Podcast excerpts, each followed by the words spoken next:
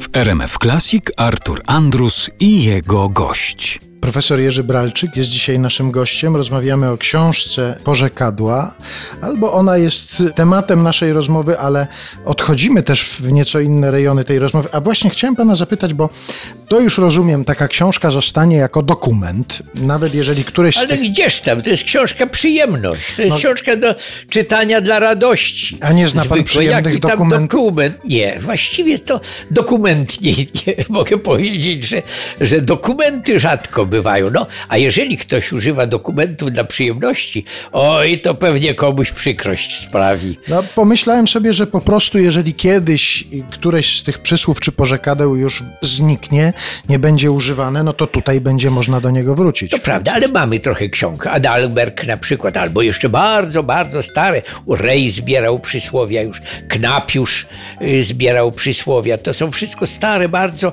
No, Adalberg to XIX wiek. Krzyżanowski, który zebrał też wiele przysłów. Tam my możemy przysłowia odnaleźć. Porzekadła różnie. Ja jeszcze odsyłam Państwa do mojej książki 500 zdań polskich, gdzie też trochę przysłów się znajduje, ale tam są też te zdania, które są cytatami powtarzanymi. A tu porzekadła. Tak sobie porzekujemy od czasu do czasu, ponarzekujemy też. A docierają do pana jakieś modyfikacje tych takich znanych No oczywiście, często one są żartobliwe. Kru, krukowi nie zagląda w zęby, możemy też e, powiedzieć, czy e, to, przepraszam, nie wiem, czy to przyzwoicie będzie. Często słyszałem leje jak wół do karety. No, I to są takie, zamiast cebra, no i to są takie powiedzenia, które od czasu do czasu próbujemy odświeżyć. Niektóre przyzwoicie, niektóre mniej przyzwoicie, co bywa zabawniejsze. Już przez samą nieprzyzwoitość nawet. Kiedy przeglądałem te przysłowia, powiedzenia, które znalazły się w pana książce, przy kobieta zmienną jest, przypomniałem sobie, nie wiem, czy to można uznać za modyfikację, to jest jednak chyba inna wersja, ale też ta forma zmienności kobiety się pojawia w czymś, co wymyślił kiedyś Janusz Strobel, fantastyczny muzyk. On użył takiego sformułowania: Kobiety nie zmienisz, możesz zmienić kobietę, co w istocie niczego nie zmienia. Podobało mi się kiedyś powiedzenie y, u starszych panów, Jeremiego Przybory, jak się zdaje, że kobiety są tak zmienne, że nie możemy być pewni nawet nie tylko swoich uczuć do nich, ale ich do nas. Także na obie strony są te kobiety zmienne.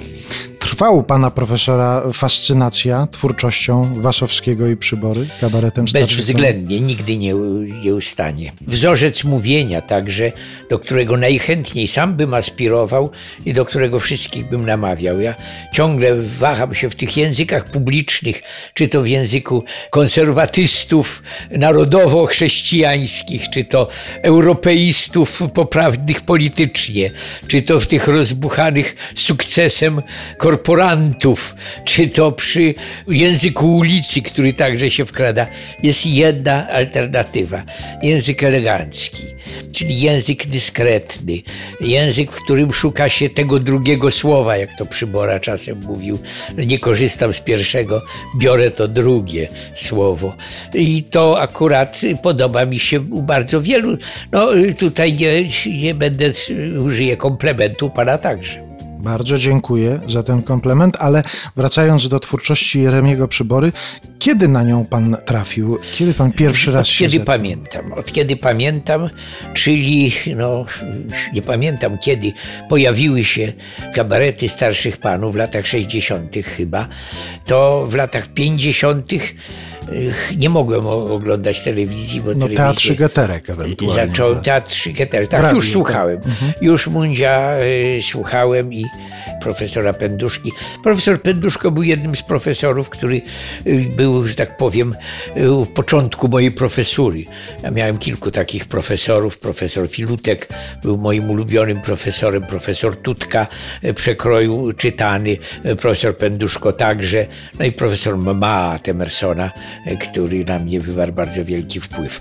Także od początku właśnie wiedziałem, że muszę zostać profesorem. A, to dobry plan, jak się już tak wie od Tak, razu, że się... tak, z- tak, zrealizowałem go sam. To ja się panu przyznam do czegoś. Zdaje się, że nigdy nie mieliśmy okazji na ten temat rozmawiać. Ja byłem pana studentem na Wydziale Dziennikarstwa Mogę to sobie wyobrazić. Ale pamiętam, jak wtedy właśnie mówiło się na korytarzach Wydziału Dziennikarstwa Uniwersytetu Warszawskiego, że jak ktoś chce mieć łatwiej u profesora Bralczyka, to powinien się nauczyć przybory. Powinien się nasłuchać piosenek tak. kabaretu starszych panów i gdzieś coś zacytować. Podstawowy przybornik do zdawania.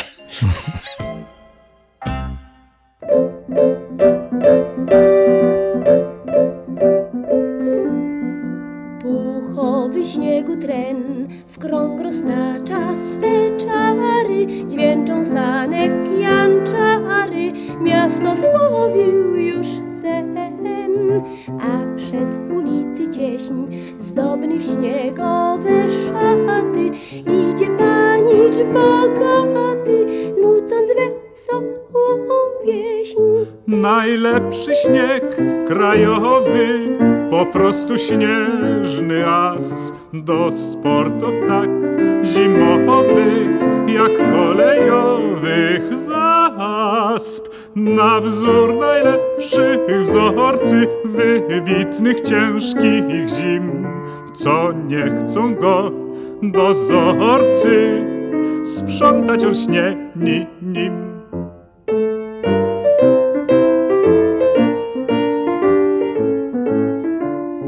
Co nie chcą go dozorcy sprzątać olśnieni nim.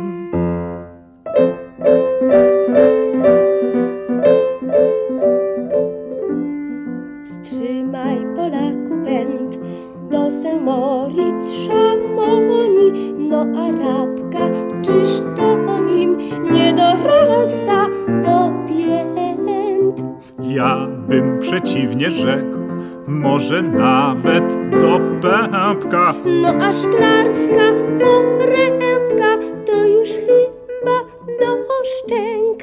Najlepszy śnieg krajowy z rodzimych chmur i pól, puszysty, lekki, zdrowy, opadów naszych król. Pod narty i po oceanie na posypanie Tatr. I ty, i ty, bałwanie, z niego się lepisz rad.